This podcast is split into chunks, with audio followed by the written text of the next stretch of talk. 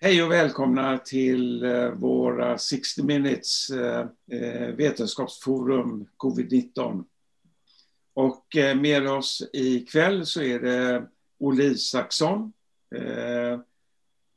professor i, före detta professor, liksom jag själv. Men han är i, i medicin och speciellt då endokrinologi. Och Ola Stenqvist, också Eh, Före det. Jag är docent men, eh, men också adjungerad professor tror jag i eh, narkosläkeri. Eh, och eh, undertecknad då, jag är också pensionerad professor i eh, klinisk virologi. Så vi är, alla lite till åren komna men eh, vi är väldigt engagerade och up to date skulle jag vilja påstå. Så välkomna eh, till den här frågestunden och ikväll så eh, den som hjälper oss med att ställa frågorna är Fredrik som är, är vår, den som arrangerar alla de här, det tekniska och så vidare. Och han kommer då Eh, normalt så brukar vi en av oss eh, eh få frågorna fram och så ställer de till oss andra. Men ingen av oss är speciellt tekniskt kunniga så att eh, ikväll är det Fredrik som, som ställer frågorna åt oss och svarar vi så gott vi kan. Så Fredrik, och då tänkte vi börja med, skulle jag också säga, med att Ola har skrivit ett brev, ett öppet brev till eh, makthavarna och myndigheterna och nu senast till eh, eh ministern, eh, eh, vad heter det, social Socialministern, ja. Ja, minister Hallengren. Och eh, jag skulle eh, gjorde ett litet till Ola bara för att eh, säga kvintessensen i det han skrev.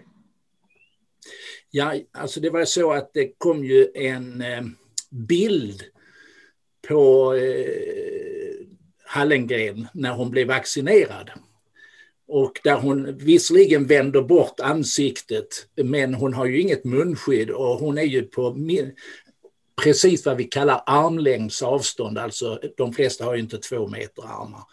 Och jag tyckte det var anmärkningsvärt eftersom de ändå har antytt att när man inte kan hålla avstånd så är det bra med, med eh, munskydd och då tycker man att en regeringsmedlem skulle göra det. Och sen ehm, nästa steg det var ju när de ivrigt förnekar luftburen smitta. Och så länge man förnekar luftburen smitta så kommer man ju att eh, också förneka behovet av munskydd. Och när man då sitter i en situation där vi har näst högst smittspridning och har legat i topp nu ganska länge i Europa och eh, man säger så sent som i förrgår så sa Johan Carlsson att eh, vi har varit följsamma mot eh, eh, deras eh, rekommendationer och det ska vi fortsätta med så kommer det så småningom att bli bra.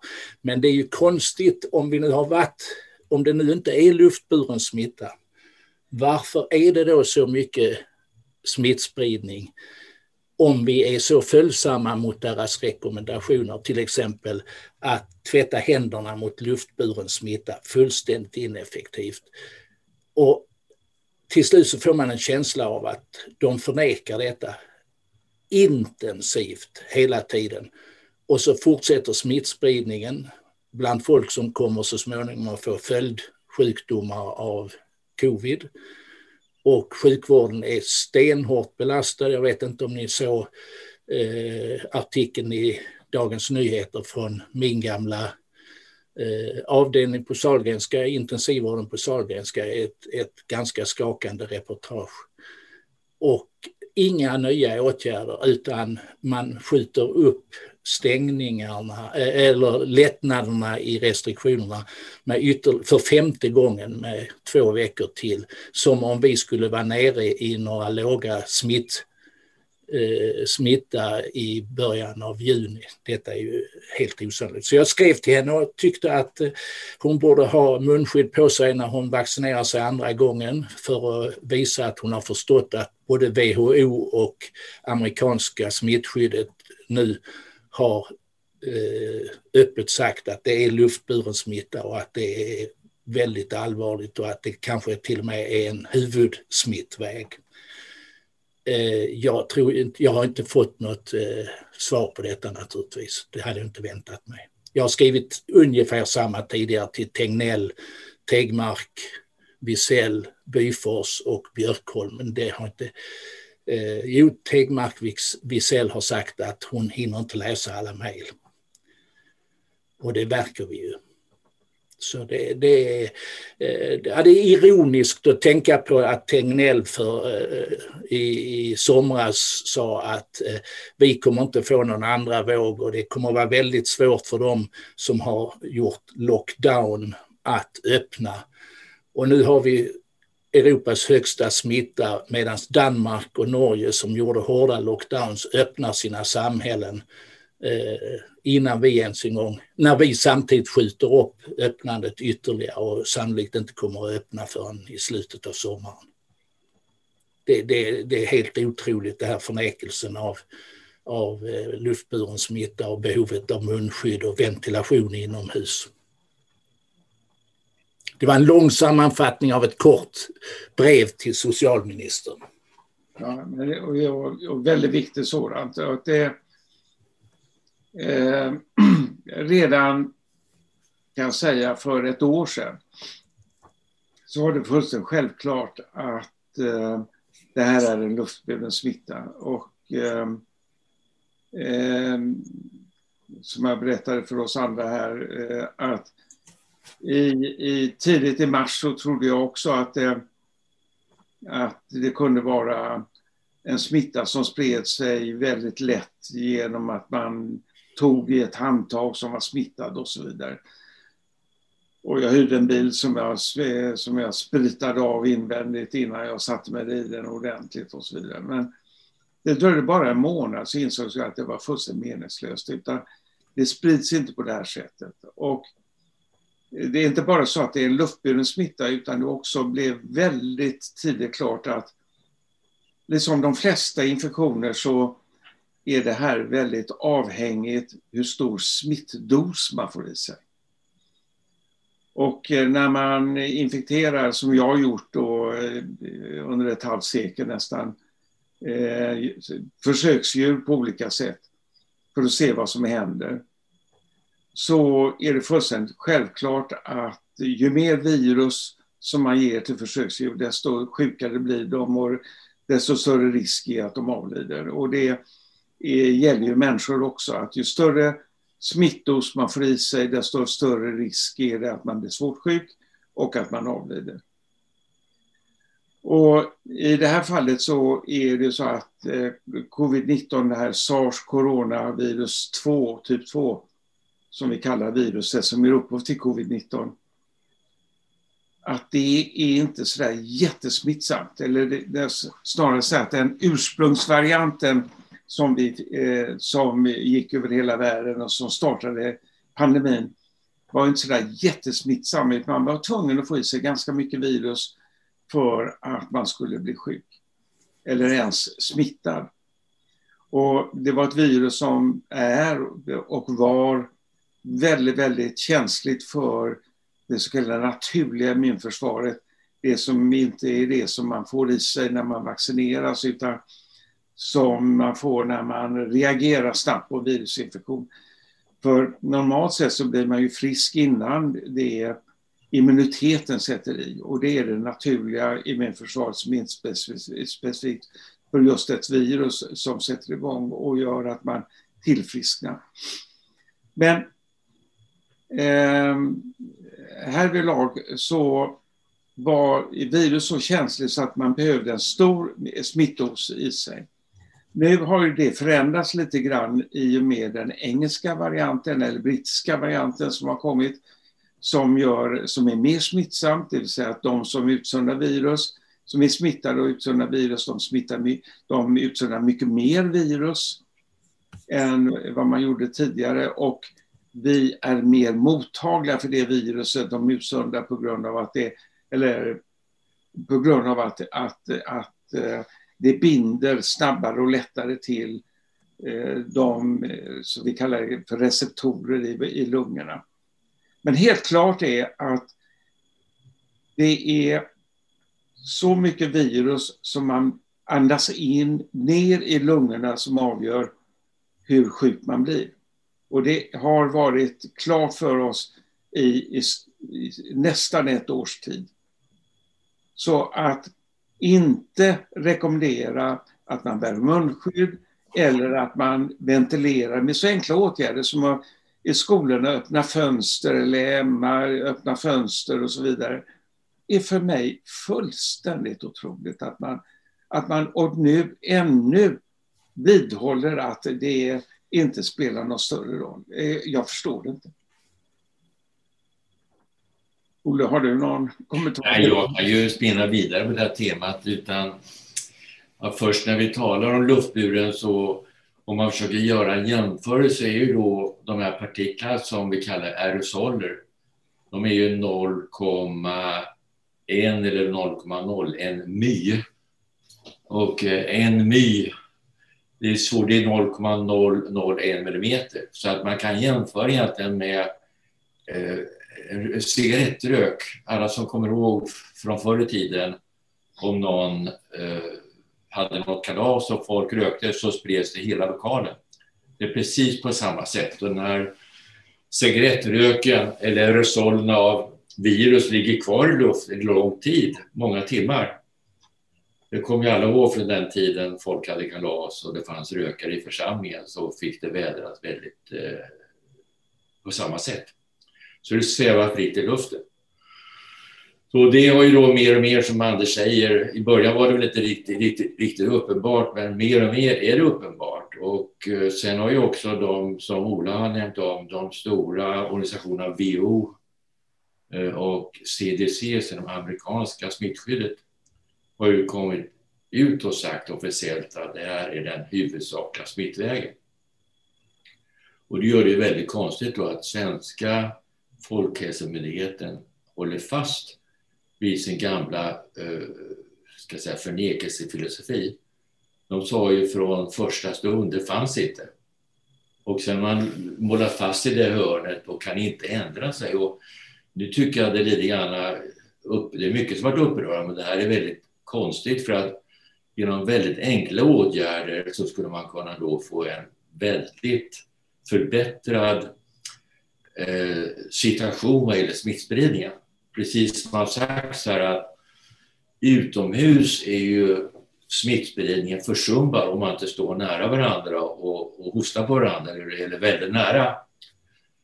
Men inomhus i dåligt ventilerade lokaler, typ kollektivtrafik, eh, skollokaler, kontor och så, så är om någon är ordentligt eh, smittad så sprids det lätt i hela rummet och alla kan bli smittade. Mm. Och det är de här enkla åtgärderna, det är ju då som har sagt redan att eh, ventilation, korsdrag, öppna fönster är ju otroligt eh, enkla åtgärder. Det kostar inte knappt en krona och väldigt enkla grejer att göra.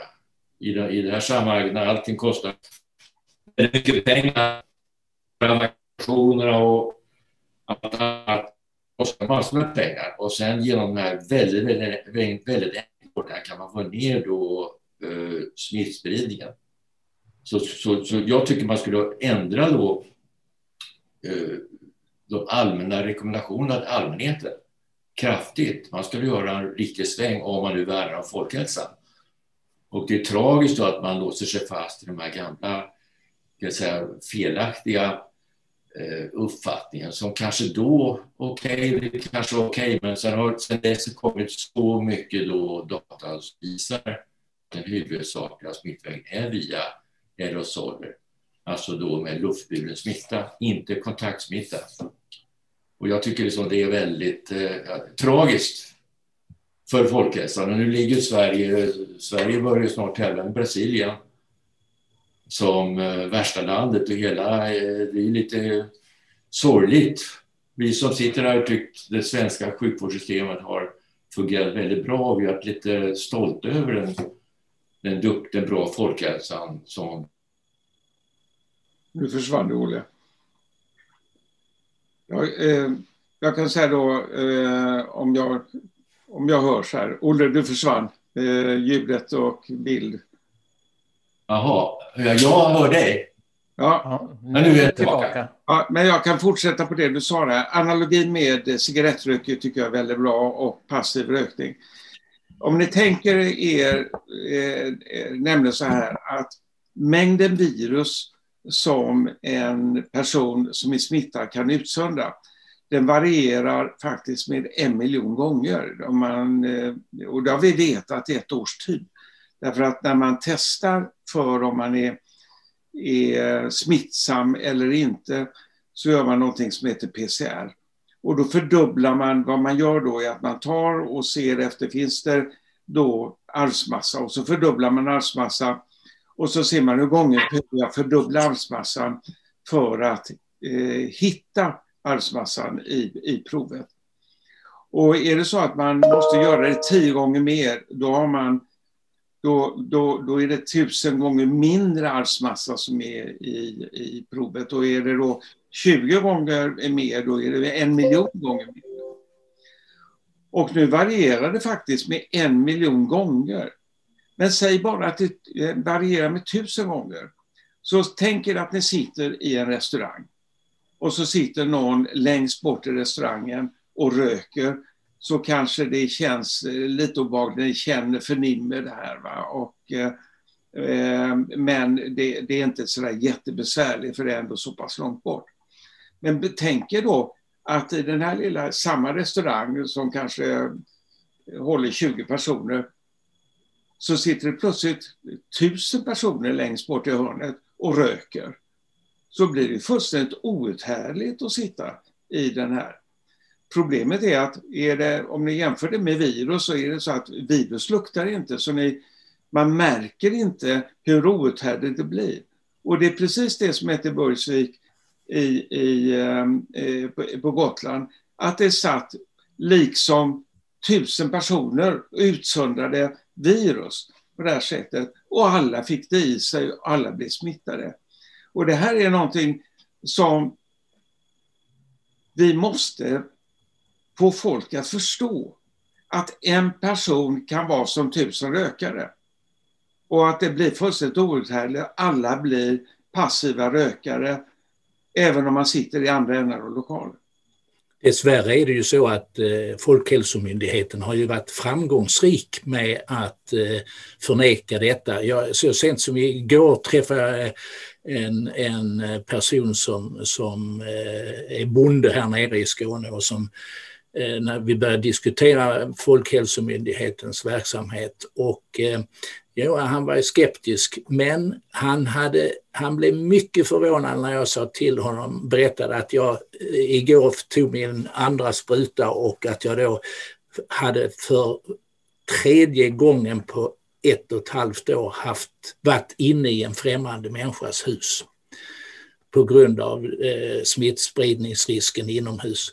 Och då, det var han mycket förundrad över. Så sa jag, ja men detta är ju, Folkhälsomyndigheten förnekar detta, men det är ju välkänt. Och då tänker man, ja, han var helt omedveten. Han berättade att han hade varit inne hos någon och där, där någon sa, eh, berättade sen efteråt att en av personerna hade blivit sjuk i covid. Och han var ju ganska orolig. Men han hade inte förstått, därför han har ju hört detta om och om igen. Det behövs inga munskydd, det finns ingen fara med detta. Och, och det är skrämmande. Ja, det Ska vi svara? Men får bara tillägga det att det är direkt felaktigt för att säga, säga då att man håller ett säkerhetsavstånd på en och en halv meter och tvättar händerna. Att det skulle frälsa oss från smitta. Utan finns det någon superspridare i en liten lokal, ja, då kan det vara tio meter, utan det finns i hela rummet. Så där är ju inte liksom avståndet så himla relevant, utan det kan smitta hela rummet vad det nu är, en skollokal eller konferenslokal eller restaurang. Och likadant det här rituella handtvättande. Det är ju bra av många andra skäl, alltså då för personlig hygien och för kräksjuka och sådär. Men det finns ju inte en enda studie som visar att det är effektivt vad gäller förhindra smitta vad gäller covid-19. Inte en enda studie. Och Tegnell åberopar alltid vetenskapliga evidens eh, istället för att handla enligt bondförnuft. Och den frågan ska vi ställa honom någon gång kanske, men det kanske är onödigt provocerande. Det är väl så att Folkhälsomyndigheten sysslar med att två sina händer i denna frågan. Okej, okay, då har vi avhandlat eh, Olas eh, brev eh, och eh, luftburen smitta som eh, har varit fullständigt självklart eh, eh för oss i, i stort sett ett år. Eh, så då frågar Fredrik, vad har vi för frågor ifrån de som tittar? Det är väldigt många som undrar över hur kan man leva när man är vaccinerad med bägge sprutorna? Eh, en, fråga som summerar en person som summerar det ganska bra är Marianne Riltoft. Hon säger, kan man umgås med ovaccinerade inomhus utan munskydd? Kan man umgås helt normalt med vaccinerade inomhus och utan munskydd? Sen säger hon, enligt CDC sägs det att man inte behöver hålla avstånd till andra vaccinerade. Håller ni i VetCov-19 med om detta? Om jag som virolog ska börja svara på det här så är det så här att inga vaccin är hundraprocentiga. Vilket innebär att eh, man kan bli smittad och man kan bli väldigt sjuk även om man vaccinerar. Så eh, även om man då har reducerat risken med eh, säg 95 procent så finns ju risken kvar. Och det är klart att ju fler som är smittade i samhället desto större är ju då risken att man även som vaccinerad kan bli sjuk. Så eh, jag är, har nu fått en spruta och jag har ett visst skydd. Eh, men även om när jag får andra sprutan så kommer jag vara väldigt försiktig, använda munskydd, och leva ungefär som jag gör nu eh, eh, tills dess att smittan gått ner i samhället väldigt kraftigt. För då är det ju då att risken att jag överhuvudtaget ska bli smittad är väldigt låg och eh, är jag då vaccinerad så är den ännu lägre. Så då kan jag börja leva som jag gjorde innan. Eh, men det kommer nog dröja ett tag innan, innan jag eh, lever precis som jag gjorde innan. Så det, eh, det är väl den, eh, svaret på den frågan. Eh, eh, och, men sen är då, är båda vaccinerade så här, så är det klart att är man vaccinerad och blir smittad, så med all sannolikhet så utsöndrar man mindre virus om man blir smittad än om man inte är smittad, vilket gör att man är mindre smittsam så, är, så är, umgås man i en familj eller där, där alla är smittade två gånger och jag själv är smittad två gånger så skulle jag eh, kunna leva eh, och bjuda hem dem på middag utan att ha munskydd och, och andas som vanligt. Eh, eh, men har de barn som är hemma och som inte är vaccinerade då är jag försiktig tills smittan är väldigt, väldigt låg i samhället. Det är några stycken på chatten, Ted Lindström bland annat och Lena Dahlberg. De diskuterar det här spännande måttet om att hålla en armlängds avstånd. Vad tycker vi om det? Ja, Olle. Hör, hör ni mig? Ja. Ja.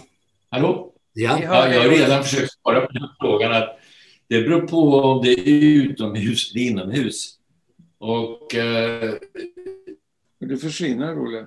Olles ljud spökar lite. Vi kanske kan komma tillbaks till Olles. Ta en annan... ja, jag skulle säga då, för att spinna vidare på det Olle börjar med, det beror ju lite grann på hur långa armar man har. Va? har du fem meter långa armar så eh, är det bättre. Alltså grejen är ju att um, det här med, med uh, avstånd, det är klart att liksom ljud och allting annat så när man pratar så utsöndrar man en aerosol. Och eh, mängden aerosol avtar ju med, med eh, avståndet.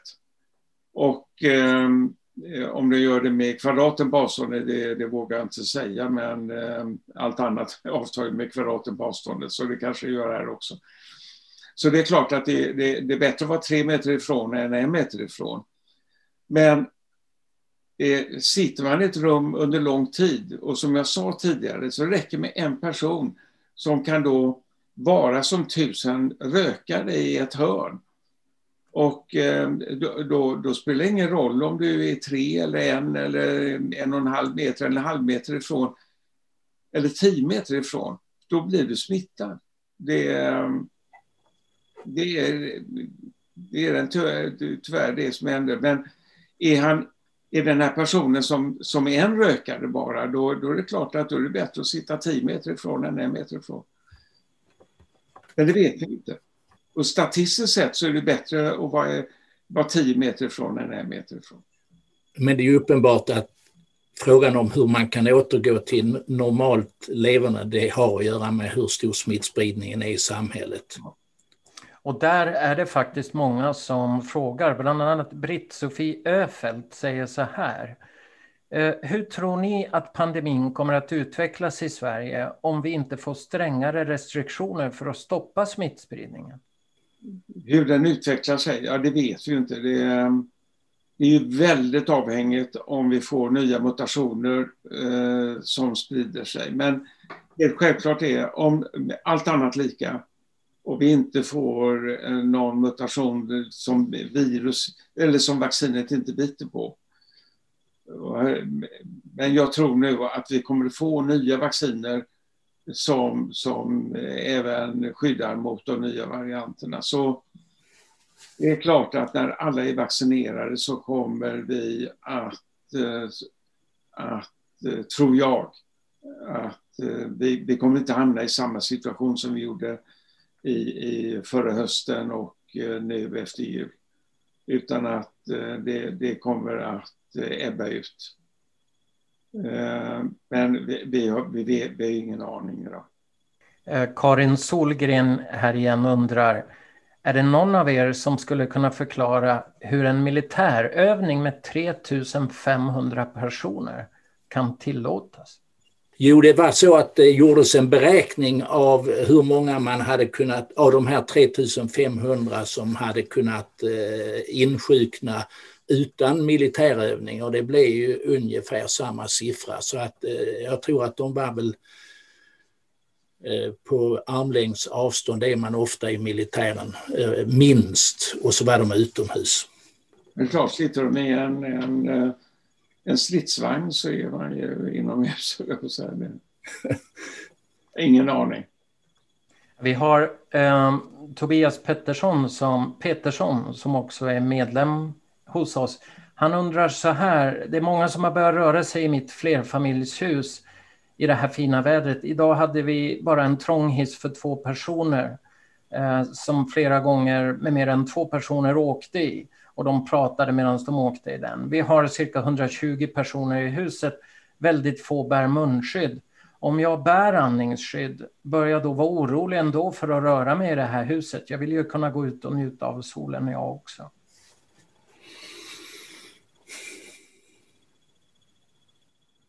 Det låter trångt. Det låter trångt med en tvåmanshiss. Fast grejen är ju att, att eh, ja, nu vet jag inte om det är en gammal is, eh, hur, hur lång tid det tar att åka i den. Va? Men det är ju klart att, att ju längre tid man tillbringar i hissen, desto värre är det. Va? Och, men har man ett eh, andningsskydd, alltså typ det här som vi har, de här FFP3 munskydden, så, så minskar man ju risken väldigt. Va? Och, eh, men jag skulle nog ta trapporna. trapporna. Ja. Och, ehm, och gör man det ehm, så, och har på sig, eh, och inomhus och har på sig de här munskydden så, så, så minskar man ju risken ehm, väldigt mycket. Jag säga. Så det är klart, jag menar bor man i ett flerfamiljshus så, så måste man ju fortsätta att leva. Det är ju mycket frågor också om vaccin. Um, Lisbeth Strand Järpehag säger Pfizer rekommenderar tre veckor mellan dos 1 och 2. FHM rekommenderar sex veckor mellan doserna. Hur ska man se på det här? Ja, eh, jag ska ta den igen då. Så, så eh, eh avstånd, eh, eller tiden mellan dos 1 och 2 bör vara längre. Det är alltså det är alla, alla tidigare eh, eh, när man sysslar med vacciner och när man immuniserar försöksdjur och sånt där så, så är det bättre att man väntar en tid. Va? Och eh, när man skulle, när man gjorde de kliniska studierna på de vaccinerna, kom ihåg det här är ju bara, de här är ju utvecklade på mindre än ett år. Så det är klart att man, att man ville eh, få så kort tid mellan dos 1 och 2 som, som man kunde göra och ändå ha en effekt av eh, mer än en dos. Men normalt sett eh, så, så är det bättre att man väntar. Så tre veckor är kort, eh, jag vågar påstå. Jag tror ingen väntar idag längre, eller så kort tid. Va? Utan det var i början när man ville se till att de äldre blev vaccinerade så fort som möjligt med två doser så, så körde man på det här med eh, tre till fyra veckor. Men nu så tror jag minsta tiden man har är sex veckor. Och, eh, och det, det gör... Sex veckor är nog en bra tid. Eh, om man väntar nio veckor så är det inte sämre. Men det är klart att eh, utan snarare bättre i det långa loppet. Men då har man ju tre veckor på sig när man inte fått en andra dos. Så att, och har man hög smittspridning i samhället så kanske det är bättre att ta det efter sex veckor än efter nio veckor. Hur ser du på det här med eh, de tolv veckorna för AstraZeneca-vaccinet? Ja, alltså det här med AstraZeneca, det, alltså vaccinet fungerar ju inte annorlunda än vad på det sättet, eller immunförsvaret vet ju inte om att det är AstraZeneca man får eller Pfizer man får. Eh, och Eh, Eh, det tar en tid för det här att, att utveckla sig. Nu är AstraZeneca ett svagare vaccin, det vet vi ju. Och, eh, eh, därvidlag så kan det vara bra att man väntar lite längre. Men eh, normalt sett så även Pfizer skulle må bättre av kanske att vänta 12 veckor. Men varför det blev 12 veckor med AstraZeneca, det berodde ju på att man i England Eh, eh, ville vaccinera alla en gång innan eh, de fick två veckor. Och då, då, då så, eller istället för sex veckor eller nio veckor. Och det gjorde ju att man, att man bestämde sig för tolv veckor. Så det, det, det är ju ingen biologisk eh, satt gräns härvidlag utan eh, AstraZeneca skulle jag säga, om man fått den första så ska man mycket väl, förmodligen med all sannolikhet, eh, kunna ta den andra efter sex veckor eller sju veckor. Därför det, är lite, det har ju blivit lite märkligt att eh, 70-plussare som har eh, fått AstraZeneca de kommer att vara, eh, många av dem som har blivit vaccinerade i slutet av, eh, första gången i slutet av perioden kommer att vara färdigvaccinerade efter yngre människor på grund av den här eh, en och en halv månads skillnad. Ja. Så att, och det tror jag bidrar till motståndet också mot att bli vaccinerad med AstraZeneca därför att i hög smittspridning och vänta ytterligare sex veckor är ju plågsamt. Ja, jag fick ju AstraZeneca första och så fick jag den andra eh, tiden nio veckor därefter. Så att eh, eh, 12 veckor hade jag gått med på. Det hade jag inte gått med på, det kan jag lugnt säga. Och, eh, men det, alltså, här har man ju en, en, ett problem. När man säger först att är man över 65 år ska man inte få AstraZeneca för det ger ett dåligt immunsvar hos de som är 65 plus. Och sen en månad, sen, en månad senare kommer man säga att ja, är du över 65 år, ja då får du bara AstraZeneca. Jag menar, det är ju fullständigt galet att, att vi fortfarande har AstraZeneca-vaccinet. Därför att eh, det, det, här är ju en åldersdiskriminering som är, är makalös. Och att man liksom vänder 180 grader vad det gäller eh, ålder när man ska få eller inte få ett vaccin. Det, det inger ju inte förtroende.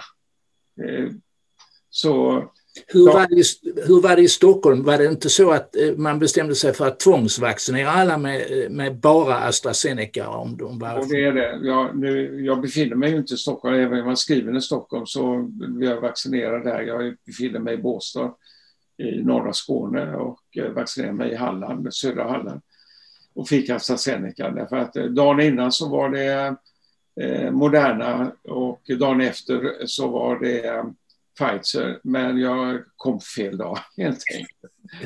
Så att jag, jag fick AstraZeneca. Och, eh, men i, i Stockholm, det här tycker jag är makalöst, att de får lov att säga att ja, det är frivilligt vaccinerat som är över 65 så måste du ta AstraZeneca. Och jag undrar om, om inte det strider mot eh, Det gör det säkert. Absolut. en patient kan ju inte påtvingas en viss medicin. Eh, det är, helt, ja det är, det är så knäppt så att eh, det är förvånansvärt. Och, och här vet man ju uppenbarligen att det inte är den optimala medicinen man får. Va? Det är inte optimala vaccinet vi får. Nej. Utan det är för att man ska kränga av det så fort som möjligt. Ja, det, det, det, ja, det, är, det är svårt att begripa. Och där kommer du Jag vill säga att det finns en väldigt svår målkonflikt här mellan individen och samhället. Sett ur samhällets synpunkt så är det självklart att samhället vill att så många ska bli vaccinerade som möjligt. Eh, och det finns ju en målkonflikt. Sen vill individen naturligtvis ha ett säkert vaccin, ett effektivt vaccin och inga biverkningar. Men den formen är inte uppfunnen där alla... Vi har ju inte liksom det på bordet just nu. Va? Att myndigheterna har, har ju, och, sjukvården och... Olle har en dålig... Uh, ja, jag tror det är... Nätet är lite... Jag påpekar bara målkonflikten. Så att jag tycker man skulle ha någon oberoende kampanj eller information om vilka val människorna har. Utan de här, de här tvära kasten som har sagts skapar ett stort misstroende mot myndigheterna och mot uh, sjukvården. Är det inte konstigt att det inte finns några eh, sjukvårdsjurister som har eh, gått in i den här diskussionen? Jo, det är mycket märkligt. Jo, man tycker aldrig, aldrig tysta ut det är Folkhälsomyndigheten som, som hela tiden då håller i taktpinnen och vi har det regionalt smittskydd och de läkarna på något sätt, de, eh, de opponerar sig inte. De är så indoktrinerade i, i att eh, Folkhälsomyndigheten håller i taktpinnen. Och de vågar inte säga någonting. Jag vet inte vad det kommer sig för att de, många är välutbildade men de är räddhågsna. Kanske beror det på gamla så att säga, myndighetstron som alla svenskar har. Och regel fungerar myndigheterna väldigt väl och kompetenta människor. Men i det här fallet så har det ju spårat ur att Folkhälsomyndigheten eh, så att säga, kan man, kan man inte... Vi, även om man har lågt ställa krav så tycker man ju att de inte uppfyller de mest basala kraven i kunskaper och omdöme. Det var snällt sagt. Ja, det var snällt sagt. Jag att här har vi en expertmyndighet utan experter. Eh, men nu, är det så här... Ja, I alla fall, alla fall fel, fel, experter och som saknar på något sätt eh, sunt, sunt förnuft och omdöme. Det är hårda ord, men jag står för dem. Ja, jag, jag, jag håller med dig där. Det, jag kan meddela att, att eh, Vetenskapsforum Covid-19 är numera ett mediehus och undertecknad är journalist. Så att vi får lov att ställa frågor på presskonferenser som några av er kanske har sett. Men jag eh, skulle ställt just de här frågorna till statsministern eh, igår eh, på dess presskonferens. Men eh, jag sjabblade bort det för min T eh, eh, tangent eh, fungerar inte riktigt så jag fick lämna det då min, min, eh, min e-mailadress och det var då med Outlook men det blev Outlook så att jag fick inte länken. Och det, märkte, det upptäckte de ungefär fem minuter efter presskonferensen var slut. Och själv upptäckte jag det inte alls. Men det här är en av de frågor jag skulle vilja ställa. Jag tar aldrig regeringen en second opinion. Därför att det är inte bara vi i Vetenskapsforum bland experter eh, som, som är kritiska mot eh, Folkhälsomyndigheten. Och, och då är det lite märkligt att regeringen ändå totalt förlita sig på vad Folkhälsomyndigheten säger. Och i andra länder så gör de inte det. Därför att det, det är, vad det gäller lagar och, och förordningar så, här, så är det faktiskt regeringen som bestämmer. Folkhälsomyndigheten bestämmer till exempel inte över vad som sker ute i eh, regionerna utan det gör ju statsepidemiologer, eller vad heter det, eh, smittskyddsläkarna i respektive region. Eh, det här är en mycket, mycket märklig eh, fördelning av, av befogenheter som jag inte riktigt förstår. Jag tror inte någon annan heller gör det riktigt. Jag vet inte om, om, om jag också inte gick fram här, men jag ser eh, mina läppar rör sig inte. Nej då, det, är ni... det, det hörs bra. Vi funkar. Okej. Okay. Ja. Uh, vi ska se här. Henrik Eriksson undrar så här. Förra gången sa ni, om jag nu fattar det rätt, att man kunde återanvända sitt munskydd typ FF på FFP2 3 flera gånger och dessemellan till och med kunna spara det i en ficka. Men är det verkligen klokt? Skyddet kan ju vara kontaminerat och då blir det ju en smittbärare, antar jag. Jag skulle personligen inte göra så, utan se dem som en engångsvara. Vad tycker ni? Ja, jag kan säga då direkt här. Jag, eh, jag återanvänder mitt, jag sparar det i fickan. Eh, det är helt klart visat att Eh, även om det finns virus på det, vilket eh, är, det är väldigt låg sannolikhet att det gör eftersom jag inte själv smittar och att jag andas in det så, så är det inte mer smitta på det än på mina kläder eller skjorta eller något sånt där. I och för sig så, så, använder, jag, så använder jag bara skjortan en dag. Eh, men eh, det, blir, det, det är, är, munskyddet är inte en smitthärd. Och, man blir, eh, och det för inte smittan vidare. Och man blir inte själv smittad av det. Så stoppa det i fickan, var trygg, ta upp det ur fickan, använd det igen. Och eh, de här är ju dyra, de kostar ju 60 kronor styck, något sånt där. Eh, så, så eh, det är helt ofarligt att använda det åter och åter och åter igen.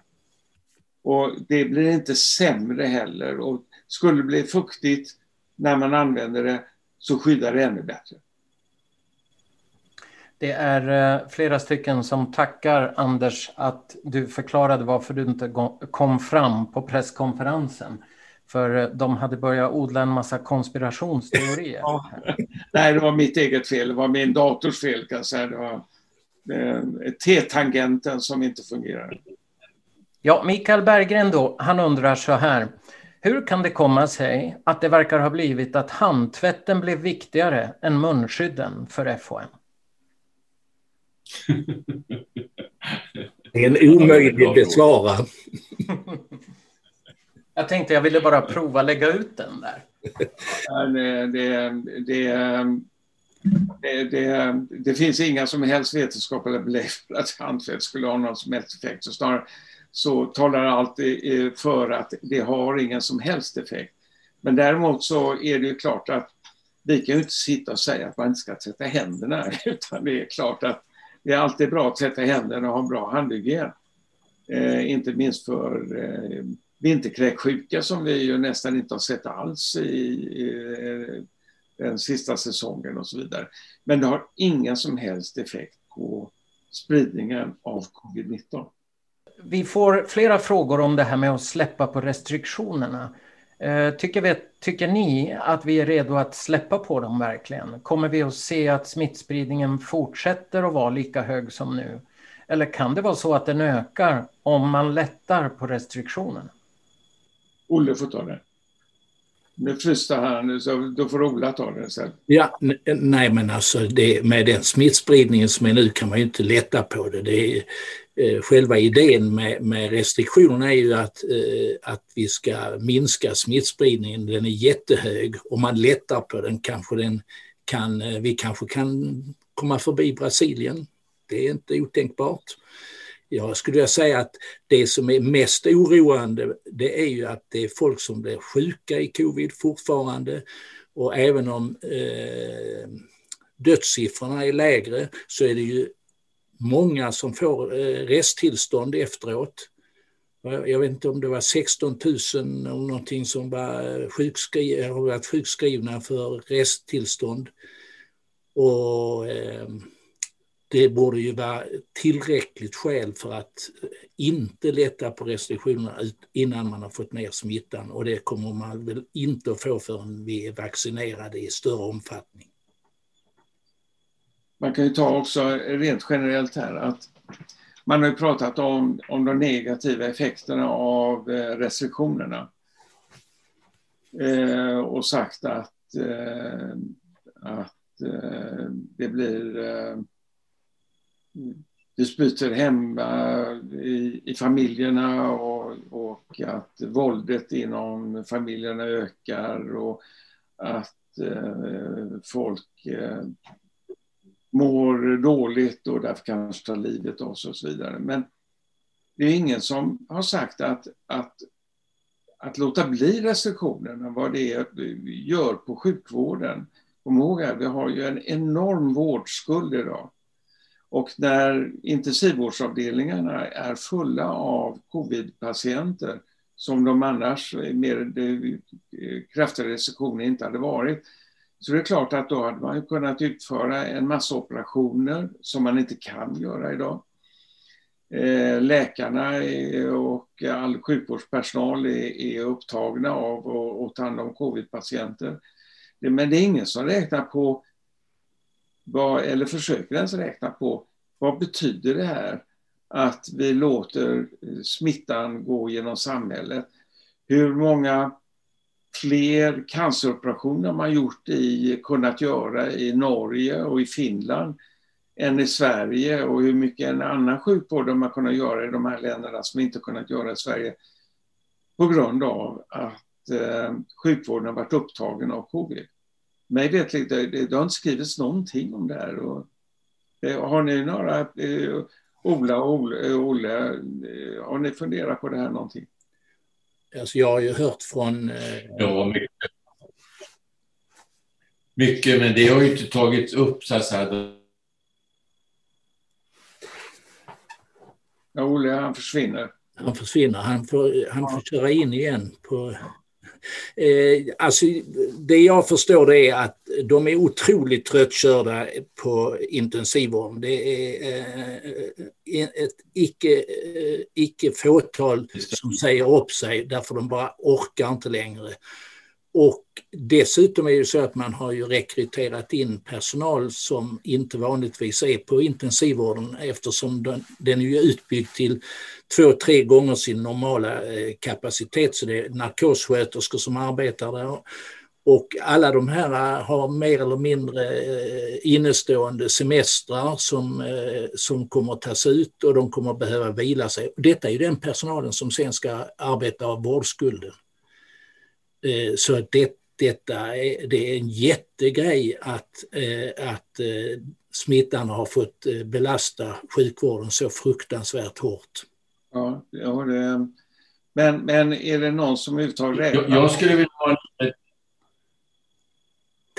Jag tror inte det och ingen har räknat på alternativ man inte haft några restriktioner alls.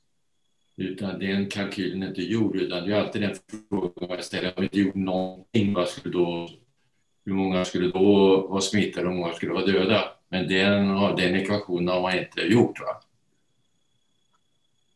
Hallå? Ja, det försvinner Olle. Vi tappar Olle.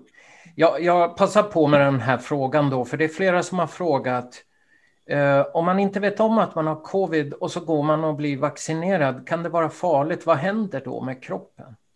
Ja, eh, det, det korta eh, svaret är vi vet inte riktigt, eh, eller i varje fall inte jag. Men eh, jag har faktiskt ett akut exempel på ett av mina barns eh, vänner. Eh, tog och fick, eh, blev vaccinerad och sen blev riktigt dålig och gick och testade sig och visade sig att eh, den personen var infekterad. Och då är det svårt att säga om det var en, om alla de symptom som den här personen hade var orsakade av vaccinet eller av infektionen. Men det gick bra.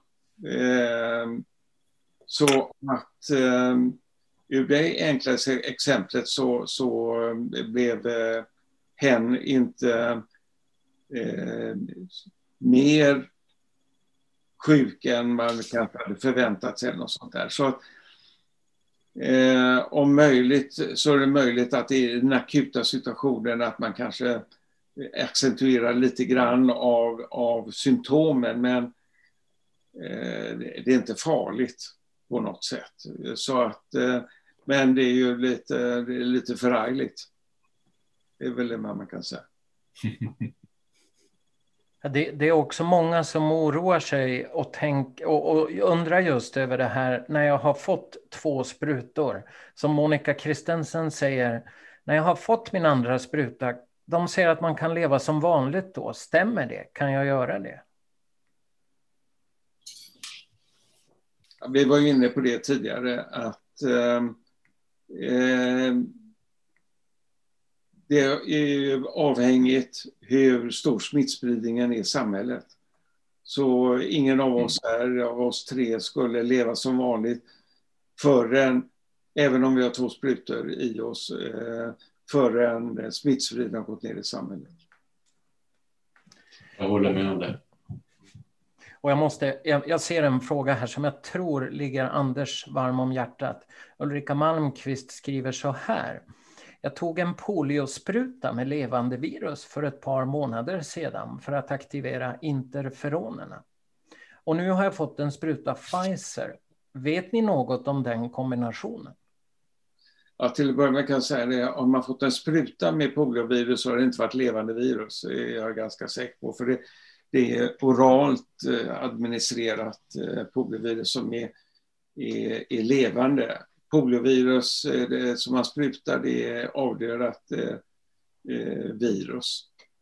Men även om man hade tagit då en trippelvaccinering som ger levande virus, alltså mässling, röda hund och eh, eh, påssjuka, så eh, aktiverar inte från så ger det ingen negativ effekt på eh, en Pfizer-spruta på något sätt. För den, den påverkas inte ett dugg av eh, ökad interferonaktivitet och sånt där utan man, man kommer att aktivera immunförsvaret på samma sätt ändå. Så det är inte negativt på något sätt. Det är väldigt många som har skrivit på chatten om just det här som folk tycker är lite mystiskt att, att vi som eh, journalister från Vetenskapsforum alltid verkar komma sist i sändningarna och ibland försvinner vi bort så det inte går att se oss efteråt. Vi försöker alltid upplysa om att på Youtube så går det faktiskt att se hela sändningen. Det brukar ligga där.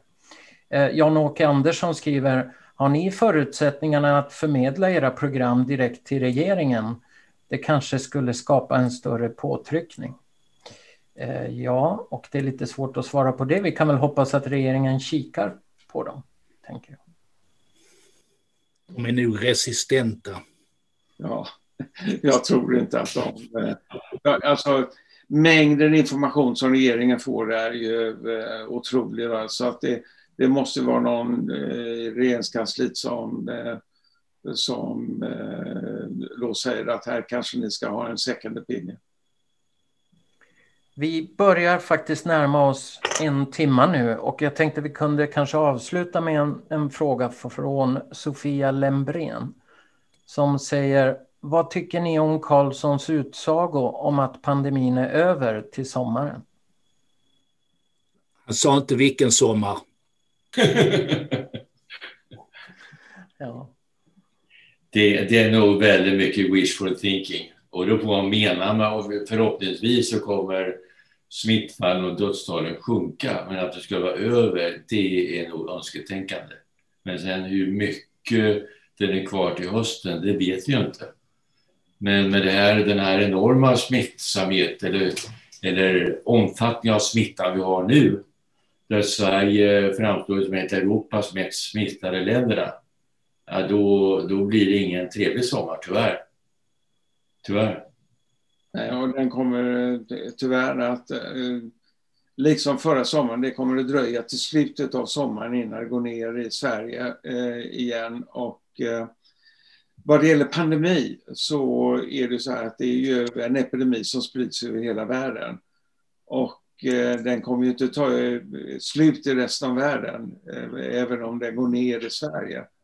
Så därvidlag så, så är pandemin på intet sätt över till hösten, det kan man lugnt säga.